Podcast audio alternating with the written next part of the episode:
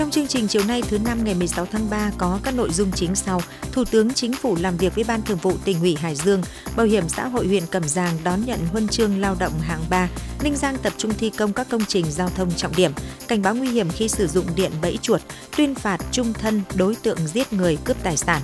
Tin trong nước, chính phủ giao bổ sung điều chỉnh kế hoạch đầu tư công cho các bộ địa phương. Tin thế giới, Bộ trưởng Quốc phòng Mỹ-Nga điện đàm.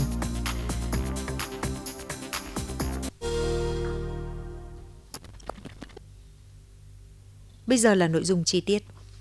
Tiếp tục chương trình công tác tại tỉnh Hải Dương, sáng nay 16 tháng 3, Ủy viên Bộ Chính trị, Thủ tướng Chính phủ Phạm Minh Chính cùng đoàn công tác của Chính phủ làm việc với Ban Thường vụ tỉnh ủy Hải Dương về kết quả thực hiện các nhiệm vụ phát triển kinh tế xã hội năm 2022, chiến lược phát triển kinh tế xã hội giai đoạn 2021-2030, tầm nhìn đến năm 2050.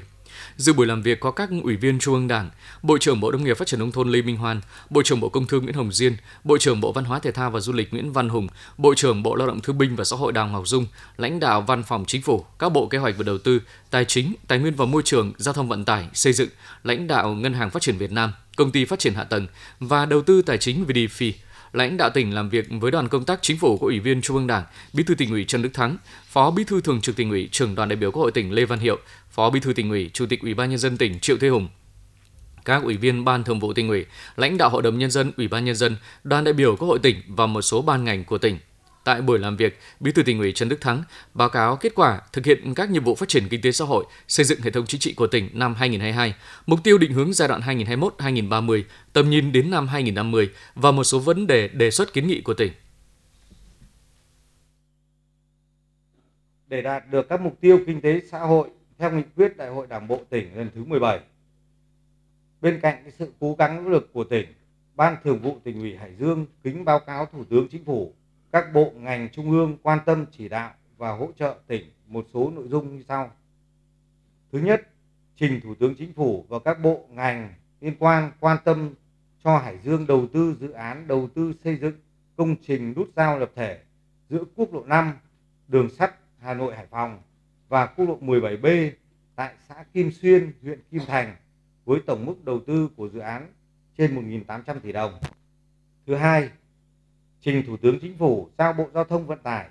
sớm xem xét đầu tư dự án cải tạo mở rộng tuyến đường quốc lộ 17 đoạn từ quốc lộ 18 qua Côn Sơn Kiếp Bảng kết nối tỉnh Bắc Giang qua cầu Đồng Việt tổng mức đầu tư khoảng trên 1.000 tỷ đồng. Đây là dự án quan trọng kết nối liên vùng nếu được đầu tư mở rộng sẽ tạo động lực phát triển kinh tế xã hội của các tỉnh Hải Dương, Bắc Giang, Quảng Ninh, đồng thời góp phần khai thác hiệu quả giá trị khu di tích quốc gia đặc biệt Côn Sơn, Kiếp Bạc, Yên Tử, Vĩnh Nghiêm. Thứ ba, trình Thủ tướng Chính phủ các bộ ngành liên quan xem xét cho phép thu hồi chủ trương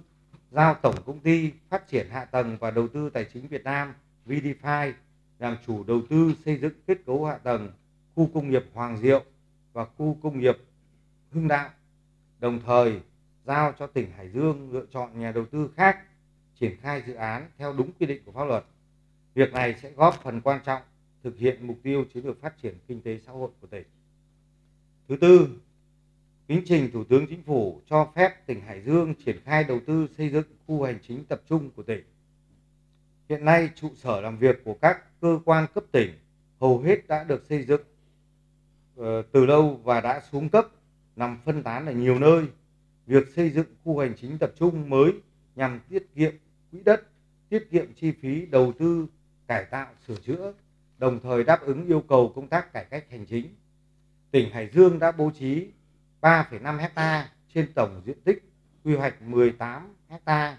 các công trình hỗn hợp tại thành phố Hải Dương để xây dựng khu hành chính tập trung cho tỉnh ủy, hội đồng nhân dân, ủy ban dân, đoàn đại biểu quốc hội và toàn bộ các sở ngành của tỉnh. Đến nay, một số công trình đã được triển khai thi công hoàn thành theo quy hoạch như Trung tâm Văn hóa Sứ Đông, Quảng trường Cây Xanh. Thứ năm, trình Thủ tướng Chính phủ xem xét chỉ đạo sớm sửa đổi một số quy định hoặc ủy quyền cho tỉnh được phê duyệt một số nội dung trong thực hiện luật đất đai, luật quy hoạch và một số văn bản hướng dẫn thi hành. Cụ thể, là ủy quyền cho tỉnh phê duyệt chuyển mục đích sử dụng đất trồng lúa từ 10 hecta trở lên. từ 20 hecta đất rừng phòng hộ, rừng đặc dụng để chủ động thực hiện các cái dự án phát triển công nghiệp và các cái tuyến đường giao thông kết nối vùng tạo động lực phát triển kinh tế xã hội. Quan tâm sớm phê duyệt điều chỉnh cục bộ quy hoạch chung thành phố Hải Dương đến năm 2040 và ủy quyền cho tỉnh phê duyệt điều chỉnh cục bộ quy hoạch tổng thể bảo tồn khu di tích lịch sử văn hóa Côn Sơn Kiếp Bạc gắn với phát triển du lịch thành phố Chí Linh tỉnh Hải Dương đã được Thủ tướng Chính phủ phê duyệt. Thứ sáu, kính trình Thủ tướng Chính phủ và các bộ ngành liên quan hỗ trợ 100% nhu cầu kinh phí tăng thêm để tỉnh thực hiện chính sách nhà ở cho người có công và các chính sách an sinh xã hội mới phát sinh giai đoạn 23-25. Ngoài các nội dung nêu trên, Ban Thường vụ tỉnh ủy Hải Dương trình Thủ tướng Chính phủ xem xét một là sớm triển khai đầu tư dự án đường vành đai 5 thủ đô và đường cao tốc Nội Bài Hạ Long theo cái nghị quyết 30 của Bộ Chính trị về phát triển kinh tế xã hội và đảm bảo quốc phòng an ninh vùng đồng bằng sông Hồng. Thứ hai là cho phép điều chỉnh chỉ tiêu đất khu công nghiệp của tỉnh Hải Dương từ kỳ cuối 2630 sang kỳ đầu 2125 với tổng diện tích khoảng 1358 ha để Hải Dương kịp thời tổ chức triển khai thực hiện phát triển kinh tế xã hội. Lãnh đạo các bộ ngành trung ương đã trao đổi làm rõ một số nội dung kiến nghị đề xuất của tỉnh, đặc biệt là những vấn đề còn khó khăn vướng mắc cần tập trung tháo gỡ để thúc đẩy phát triển, tập trung triển khai các dự án phát triển hạ tầng, giao thông, kết nối vùng, đồng hành tháo gỡ khó khăn cho doanh nghiệp, cải thiện môi trường đầu tư kinh doanh, phát triển kinh tế đi đôi với giải quyết tốt các vấn đề xã hội bảo vệ môi trường, chú trọng các lĩnh vực giáo dục đào tạo, nguồn nhân lực, y tế, du lịch, phát huy giá trị các di sản và truyền thống lịch sử văn hóa xứ Đông, tạo động lực phát triển kinh tế xã hội. Ghi nhận biểu dương những kết quả trong thực hiện nhiệm vụ kinh tế xã hội và xây dựng hệ thống chính trị của tỉnh Hải Dương, đánh giá cao tâm nhìn, định hướng chiến lược phát triển, phương châm hành động của tỉnh, Thủ tướng Phạm Minh Chính đề nghị Ban Thường vụ Tỉnh ủy, Ban chấp hành Đảng bộ tỉnh tập trung lãnh đạo phát huy mạnh mẽ tinh thần đoàn kết, tự lực tự cường, đi lên từ bàn tay khối óc, vươn lên mạnh mẽ bằng sức mạnh nội sinh, không trông chờ, không ỉ lại, né tránh, khắc phục bằng được những hạn chế tồn tại, hành động quyết liệt hơn, nỗ lực hơn, chủ động hơn, sáng tạo hơn, khai thác tiềm năng, lợi thế để thúc đẩy phát triển. Quyết tâm phải cao, nỗ lực phải lớn, hành động phải quyết liệt. Làm việc nào ra việc đấy, có trọng tâm trọng điểm. Tăng cường cái phân cấp phân quyền cá thể hóa trách nhiệm. Phân cấp phân quyền là phân bổ nguồn lực đồng thời là phải nâng cao cái khả năng thực thi của các cái cơ quan cấp dưới và tăng cường cái giám sát kiểm tra. Đặc biệt là công tác cán bộ thì tôi đề nghị các đồng chí làm công khai làm minh bạch đúng không? Mới chọn được người tài. À, vấn đề thứ hai lưu ý với các đồng chí là khai thác hiệu quả các cái tiềm năng lợi thế các tiềm năng khác biệt cơ hội nổi trội lợi thế cạnh tranh. Tận dụng cái sự lan tỏa cái hệ sinh thái xung quanh cái tỉnh chúng ta đây đang phát triển rất là tốt. Các cái tỉnh xung quanh đang phát triển rất tốt. Bây giờ mình phải kết hợp phải tạo cái hệ sinh thái ra để chúng ta khai thác, rồi à, phát huy cái tiềm năng về con người. Đấy. tiềm năng lớn nhất của tỉnh Hải Dương hơn 2 triệu người đây. Đấy. có cái tay nghề này, có cái truyền thống văn hóa lịch sử. Rồi à, quan tâm cái phát triển văn hóa ngang tầm với cái chính trị, kinh tế xã hội, đảm bảo cái an sinh xã hội vệ cái môi trường. Cho rằng Hải Dương đặt mục tiêu đến năm 2030 vào nhóm 10 địa phương có quy mô kinh tế lớn nhất cả nước, Trung tâm Công nghiệp Động lực vùng đồng bằng sông Hồng đã thể hiện rõ quyết tâm khát vọng, nhận thức về vai trò, vị trí của tỉnh trong sự phát triển của vùng và cả nước. Thủ tướng Phạm Minh Chính nhấn mạnh. Các chí phải tăng tốc, nhưng mà tăng tốc thì phải biết là tăng tốc ở chỗ nào không chỗ nào tăng tốc cả, cuối cùng là chả chỗ nào tăng tốc được cả. Thể hiện rõ quyết tâm khát vọng, nhận thức về vai trò vị trí của tỉnh trong cái sự phát triển của vùng và cả nước. Quy hoạch thì phải đi trước một bước, quy hoạch thì phải có tư duy đổi mới, tầm nhìn chiến lược. Quy hoạch thì phải chỉ ra được không? những cái hạn chế bất cập, những cái mâu thuẫn thách thức của tỉnh là cái gì? Rồi quy hoạch phải phát hiện ra được cái tiềm năng khác biệt, cơ hội đổi trội lợi thế cạnh tranh của tỉnh là cái gì? Để rồi từ cái bài toán quy hoạch này ra các chương trình, ra các dự án cụ thể để các ông chí kêu gọi đầu tư. Các ông chí đầu tư và kêu gọi đầu tư. Cái bài toán quy hoạch là phải như thế. Và quy hoạch thì phải có tính ổn định, lâu dài. Chứ không quy hoạch nhiệm kỳ này không cái khác lên là nhiệm kỳ sau lại phá quy hoạch. Quy hoạch là phải kế thừa và phát triển, hoàn thiện nó. Tăng cường hợp tác công tư, lấy cái nguồn lực nhà nước, dẫn dắt cái nguồn lực ngoài nhà nước kích hoạt mọi cái nguồn lực của xã hội và đẩy mạnh cái đầu tư công lên. Cái đầu tư công của các ông chí cũng còn chậm. Tập trung phát triển cái hệ thống kết cấu hạ tầng, trong đó tập trung vào đầu tư kết nối giao thông với lại các nơi như tôi nói đấy, với tỉnh Bắc Ninh, với Bắc Giang, với Quảng Ninh. Thủ tướng yêu cầu Hải Dương tiếp tục cải thiện môi trường đầu tư kinh doanh, nâng cao năng lực cạnh tranh, đẩy mạnh cải cách hành chính, tập trung ứng dụng chuyển đổi số, xây dựng chính quyền số, phát triển kinh tế số, xã hội số, tăng cường đối thoại, nắm bắt kịp thời để tháo gỡ khó khăn vướng mắc, thúc đẩy sản xuất kinh doanh, đồng hành với doanh nghiệp, coi sự phát triển của doanh nghiệp là sự phát triển của tỉnh, hỗ trợ phát triển doanh nghiệp, vừa phát triển các doanh nghiệp lớn, vừa nâng cao năng lực cho doanh nghiệp nhỏ và vừa, phát triển hệ sinh thái khởi nghiệp đổi mới sáng tạo, tập trung phát triển công nghiệp công nghệ cao thân thiện với môi trường, tiết kiệm năng lượng, phát triển nông nghiệp bền vững, ứng dụng công nghệ cao, giá trị gia tăng, xây dựng thương hiệu và chuỗi giá trị, phát triển sản phẩm OCOP, phát triển du lịch gắn với lịch sử truyền thống bản sắc văn hóa, điều kiện tự nhiên sản phẩm, dịch vụ đặc thù, bảo tồn phát huy những giá trị di sản văn hóa lịch sử, giá trị truyền thống, phối hợp với các bộ, địa phương liên quan hoàn thiện hồ sơ đề cử công nhận quần thể di tích Yên Tử, Vĩnh Nghiêm, Côn Sơn Kiếp Bạc là di sản thế giới, quan tâm bảo đảm an sinh xã hội, thực hiện tốt chính sách đối với người có công, bảo trợ xã hội và người nghèo, chú trọng phát triển nhà ở xã hội, nhà ở cho công nhân, các công trình phúc lợi, thiết chế, văn hóa khu công nghiệp, coi trọng đầu tư đào tạo thu hút nguồn nhân lực chất lượng cao, nâng cao dân trí, bồi dưỡng nhân tài, đáp ứng nhu cầu phát triển kinh tế xã hội. Con người của Hải Dương là rất có cơ hội, rất có điều kiện để phát triển. Vì vậy cho nên mình phải nâng cao cái đào tạo lên. Và con người là cái yếu tố quyết định. Nên là, là trung tâm, là chủ thể, là mục tiêu, là động lực, là nguồn lực cho sự phát triển. Đấy, các ông chí phải nâng cao cái đào tạo nguồn nhân lực. Và muốn phát triển văn minh hiện đại thì phải có con người của văn minh hiện đại. Đó, muốn có cái chính quyền số thì phải có công dân số giữ vững cái ổn định chính trị cái trật tự an toàn xã hội. Ví dụ như là vấn đề đất đai ví dụ như vấn đề ma túy đúng không? Rồi xử lý nghiêm dứt điểm những cái vụ việc mà đang đang làm đúng không? tránh để kéo dài để ảnh hưởng đến ờ, đội ngũ cán bộ. Đặc biệt là chống tiêu cực tham nhũng chống cái lợi ích nhóm. Vừa qua chúng ta đã trả giá về cái này rồi. Rất mong là các ông chí phải rất coi trọng cái này. Và phải coi trọng cái công tác phòng ngừa, tập trung xây dựng đảng, xây dựng cái hệ thống chính trị. Hôm qua tôi nói có ba cái nghị quyết đấy, nghị quyết trung ương 4 khóa 11 khóa 12 về xây dựng chỉnh đốn đảng, tổ chức thực hiện rất là tốt. Cái thứ hai là xây dựng ờ, cái bộ máy tinh gọn hoạt động hiệu lực hiệu quả, gắn với lại cái cơ cấu lại đội ngũ cán bộ công chức viên chức và nâng cao cái chất lượng của đội ngũ cán bộ công chức viên chức này. Đấy. vấn đề thứ ba là xây dựng đội ngũ cán bộ nhất là người đứng đầu đủ uy tín năng lực rồi trình độ ngang tầm với cái nhiệm vụ của chúng ta Ghi nhận và cơ bản nhất trí với một số kiến nghị đề xuất của Ban Thường vụ tỉnh ủy Hải Dương, Thủ tướng Phạm Minh Chính trao đổi gợi mở, làm rõ từng vấn đề và yêu cầu tỉnh lập kế hoạch từng dự án, tính toán quy hoạch tổng thể, ra soát đánh giá cụ thể để thực hiện. Thủ tướng chỉ đạo các bộ ngành trung ương phối hợp chặt chẽ, hỗ trợ tỉnh Hải Dương thực hiện các nhiệm vụ dự án theo đề xuất của tỉnh và định hướng chỉ đạo của chính phủ, phù hợp với thực tiễn, nguồn lực của địa phương. Sáng ngày 16 tháng 3, huyện Cẩm Giàng tổ chức triển khai công tác bảo hiểm xã hội bảo hiểm y tế năm 2023 và đón nhận huân chương lao động hạng 3 của Chủ tịch nước trao tặng.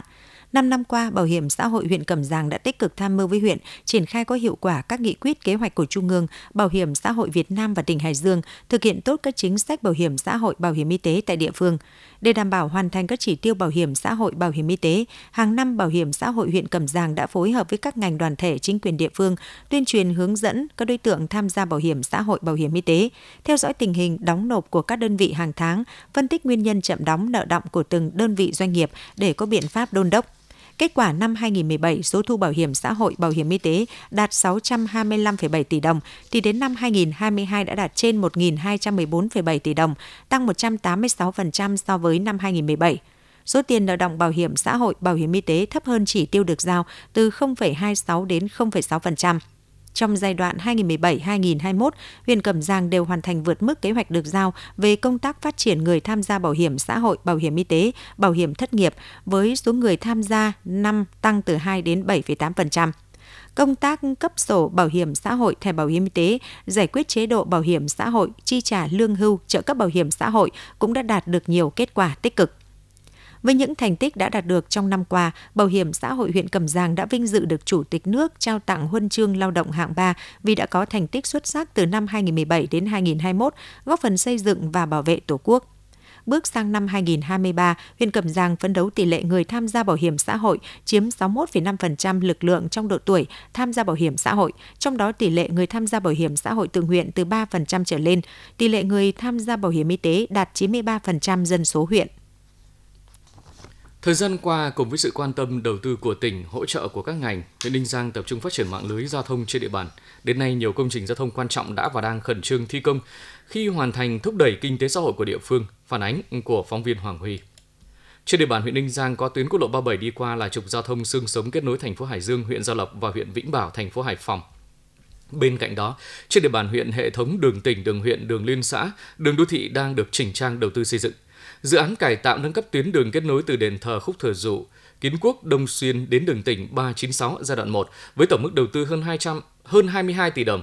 Dự án được khởi công tháng 10 năm 2022. Đến nay, dự án đạt hơn 75% khối lượng, dự kiến gần một tháng nữa sẽ hoàn thành, đưa vào khai thác. Ông Trần Văn Thọ, chỉ huy trưởng dự án xã Kiến Quốc, đường tỉnh 396 nói.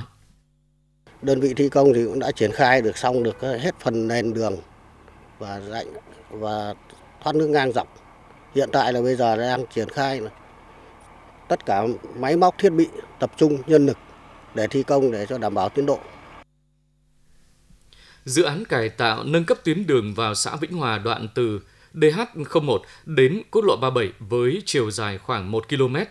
có tổng mức đầu tư hơn 14 tỷ đồng.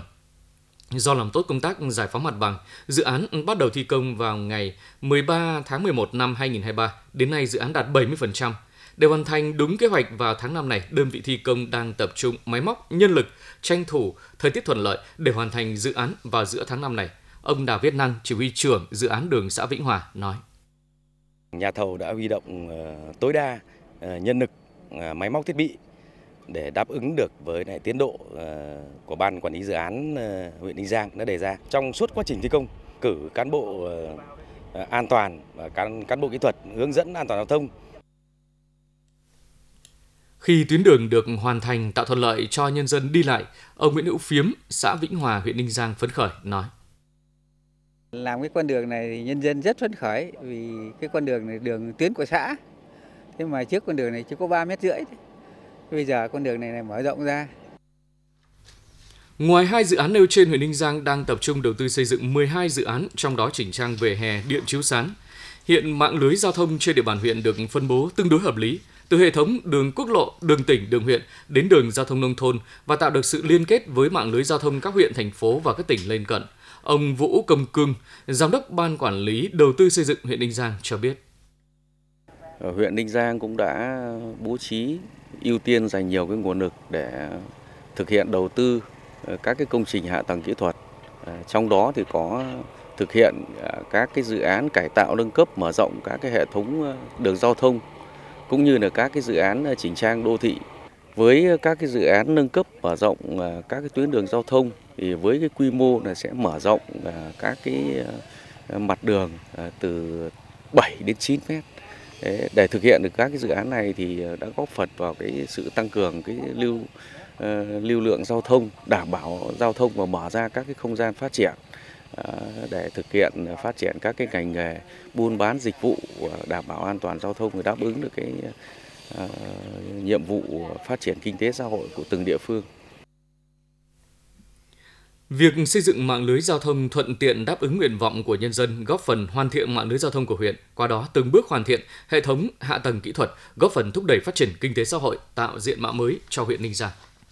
Hiện nay tại một số địa phương đã tái xuất hiện tình trạng nông dân sử dụng điện để diệt chuột bảo vệ các trà lúa vụ đông xuân đang ở giai đoạn đẻ nhánh và rau màu vụ xuân. Đây là hành vi có thể gây hậu quả chết người, pháp luật đã nghiêm cấm và liên tục được tuyên truyền cảnh báo. Trên thực tế, để bảo vệ sản xuất nông nghiệp, nhiều hộ nông dân vẫn tự ý kéo điện từ điện lưới hoặc dùng bình ắc quy sử dụng kích điện công suất cao có thể kích lên tới gần 2.000V, răng quanh vườn ao ruộng lúa của gia đình để diệt chuột. Hành vi này đặc biệt nguy hiểm đối với chính người sử dụng cũng như người dân dân không may vướng phải dây điện khi đi ngang qua. Trong trường hợp người dùng điện để bẫy chuột gây hậu quả chết người còn bị truy cứu trách nhiệm hình sự. Vì thế để giảm thiểu tiến tới chấm dứt tình trạng sử dụng điện diệt chuột bảo vệ sản xuất nông nghiệp, ngoài phát huy hiệu quả hoạt động của các tổ diệt chuột, ngành chức năng chính quyền các địa phương cần đẩy mạnh tuyên truyền đến người dân, nâng cao ý thức khi sử dụng điện. Ngành điện cần phối hợp với các địa phương giám sát hệ thống lưới điện, tránh để người dân tự ý đấu nối, khuyến cáo khách hàng sử dụng điện thông minh, bảo đảm an toàn cho người và tài sản.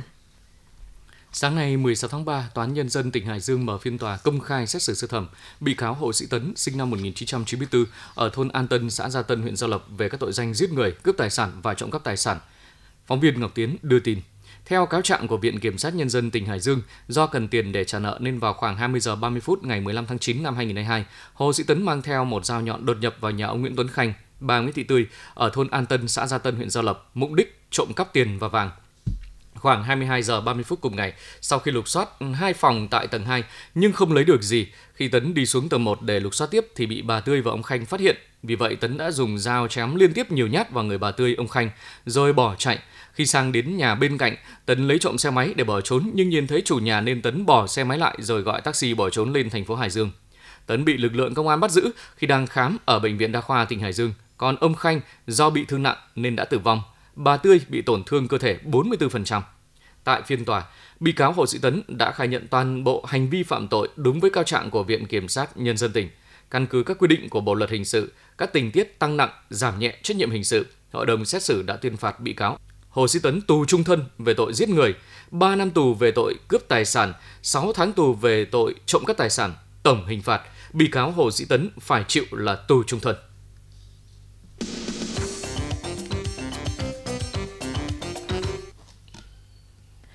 Tin trong nước, Phó Thủ tướng Chính phủ Lê Minh Khái ký quyết định 215 QĐ-TTG về việc giao bổ sung điều chỉnh kế hoạch đầu tư công trung hạn vốn ngân sách trung ương giai đoạn 2021-2025 cho các dự án trong nội bộ của bộ, cơ quan trung ương và địa phương. Cụ thể giao bổ sung kế hoạch đầu tư công trung hạn vốn ngân sách trung ương giai đoạn 2021-2025 cho các dự án có số vốn còn lại chưa giao chi tiết trong phạm vi tổng số vốn trong nội bộ của các bộ, cơ quan trung ương và địa phương đã được Quốc hội quyết nghị, Thủ tướng Chính phủ giao bảo đảm không làm thay đổi tổng mức vốn kế hoạch đầu tư công trung hạn giai đoạn 2021-2025 theo ngành lĩnh vực đã được Quốc hội quyết nghị điều chỉnh giảm kế hoạch đầu tư công trung hạn vốn ngân sách trung ương giai đoạn 2021-2025 của các dự án đã được giao kế hoạch đầu tư công trung hạn, đồng thời điều chỉnh tăng kế hoạch đầu tư công trung hạn vốn ngân sách trung ương giai đoạn 2021-2025 cho các dự án trong nội bộ của các bộ, cơ quan trung ương và địa phương, đảm bảo không làm thay đổi tổng mức vốn kế hoạch đầu tư công trung hạn giai đoạn 2021-2025 theo ngành lĩnh vực đã được Quốc hội quyết nghị về triển khai thực hiện kế hoạch đầu tư công trung hạn vốn nước ngoài, nguồn ngân sách trung ương giai đoạn 2021-2025, các bộ cơ quan trung ương và địa phương căn cứ kế hoạch đầu tư công trung hạn vốn ngân sách trung ương giai đoạn 2021-2025, danh mục dự án và mức vốn ngân sách trung ương trong kế hoạch đầu tư công trung hạn giai đoạn 2021-2025 được giao các bộ cơ quan trung ương địa phương điều chỉnh giảm kế hoạch trung hạn giai đoạn 2021-2025 vốn ngân sách trung ương của các dự án có trách nhiệm bố trí đủ số vốn còn thiếu từ nguồn ngân sách địa phương hoặc các nguồn vốn hợp pháp khác để hoàn thành dự án, đảm bảo đúng thời gian quy định của luật đầu tư công. Không đề xuất cấp có thẩm quyền bổ sung vốn ngân sách trung ương cho các dự án đã điều chỉnh giảm kế hoạch trung hạn giai đoạn 2021-2025 chịu trách nhiệm trước Thủ tướng Chính phủ, các cơ quan thanh tra, kiểm tra kiểm toán và cơ quan liên quan về tính chính xác của các nội dung số liệu báo cáo, danh mục dự án và mức vốn bố trí cho từng dự án, đảm bảo đúng quy định của pháp luật. Hưởng ứng chiến dịch Giờ trái đất năm 2023 với chủ đề Tiết kiệm điện thành thói quen, EVN Hà Nội đã phối hợp với chính quyền nhân dân địa phương và các tổ chức đoàn thể thực hiện nhiều hình thức tuyên truyền tập trung vào việc khuyến khích mọi người không chỉ là tiết kiệm điện, tiết kiệm năng lượng và bảo vệ môi trường chỉ trong một giờ đồng hồ, mà mọi cá nhân, cộng đồng, doanh nghiệp phải thực hành thường xuyên trong suốt 365 ngày của cả một năm để tiết kiệm điện, tiết kiệm năng lượng trở thành thói quen có hiệu quả. EVN Hà Nội khuyến nghị khách hàng hãy sử dụng điện tiết kiệm hiệu quả, tắt bớt các thiết bị không cần thiết, hạn chế sử dụng các thiết bị tiêu thụ nhiều điện trong giờ cao điểm của hệ thống điện bao gồm khung giờ từ 11 giờ đến 15 giờ 30 và từ 20 giờ đến 23 giờ 30 hàng ngày. Với các hộ gia đình nên lựa chọn mua các thiết bị điện có chỉ số hiệu suất cao và đánh giá độ tiết kiệm năng lượng sử dụng các thiết bị điện thông minh để tự động tắt khi không sử dụng hoặc khi không có người trong phòng, sử dụng đèn LED thay thế cho các loại đèn truyền thống khác. Đặc biệt, ngành điện chú trọng vận động các khách hàng lớn là những doanh nghiệp, công ty khách sạn, cơ sở kinh doanh tích cực thực hiện việc tắt bớt đèn trong biển quảng cáo, đèn trang trí, các cơ quan công sở ký cam kết thực hiện tiết kiệm điện. Đối với doanh nghiệp sản xuất nên bố trí kế hoạch sản xuất hợp lý, hạn chế vận hành các thiết bị điện có công suất lớn như là máy nghiền, máy nén khí. Vào giờ cao điểm, doanh nghiệp có thể sử dụng các công cụ giám sát và quản lý năng lượng để kiểm soát và giảm thiểu lượng điện tiêu thụ. Đầu tư cải tiến thay thế các thiết bị cũ lạc hậu, hiệu suất thấp bằng thiết bị có hiệu suất cao và tiết kiệm điện, đào tạo nâng cao nhận thức về tiết kiệm, sử dụng điện hiệu quả của nhân viên và người lao động trong doanh nghiệp. Cục Đường bộ vừa có văn bản đề nghị các sở giao thông vận tải các tỉnh thành phố xử lý nghiêm doanh nghiệp tuyến cố định dùng xe hợp đồng trá hình và tăng cường công tác đảm bảo trật tự an toàn giao thông. Theo có, theo đó, Cục Đường bộ đề nghị các sở giao thông vận tải tăng cường khai thác sử dụng dữ liệu từ thiết bị giám sát hành trình, camera lắp trên xe để theo dõi chặt chẽ hoạt động của phương tiện và lái xe đảm bảo thực hiện đúng các quy định về kinh doanh và điều kiện kinh doanh vận tải, thường xuyên có biện pháp chấn chỉnh xử lý kịp thời đối với các trường hợp vi phạm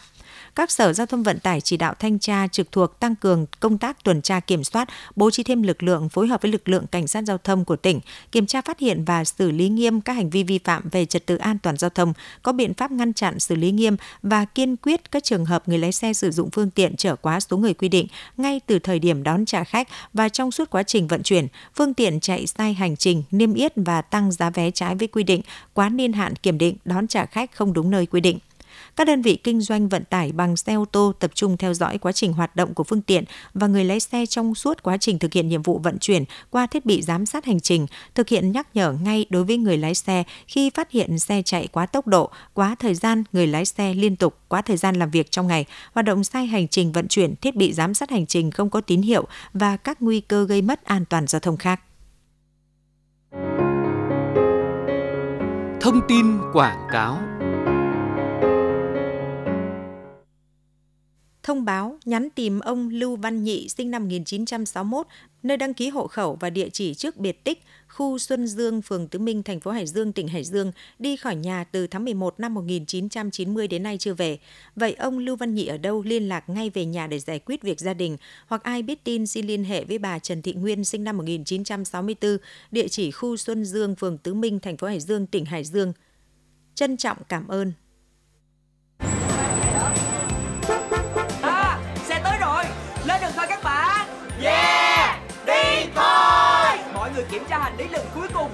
Đầy đủ chưa? Đồ dùng dụng cụ thực phẩm đủ chưa? Tất cả thứ mà mọi người đều thích đây. La patty thạch caramel ngon tuyệt đây. Yeah! La patty thạch caramel. Bạn giỏi quá. Ta sẽ chia cho mỗi người một ít đi dùng ngay đây. Wow thạch caramel ngon tuyệt. Ê cho mình cái nữa.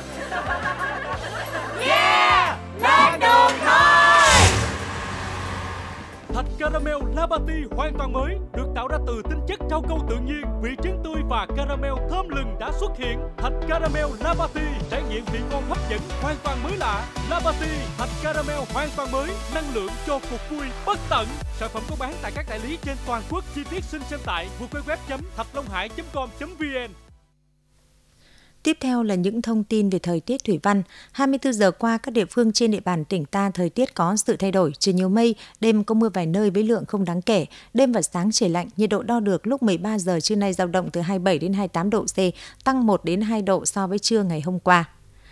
Dự báo đêm nay và ngày mai do ảnh hưởng của không khí lạnh tăng cường yếu sau ổn định và suy yếu, nên thời tiết các khu vực được dự báo là trời mây thay đổi đêm không mưa, trưa chiều giảm mây trời nắng, đêm và sáng trời lạnh, sáng sớm có mùa nhẹ, gió đông nam cấp 2, cấp 3, nhiệt độ cao nhất 27 đến 28 độ C, thấp nhất 22 độ C.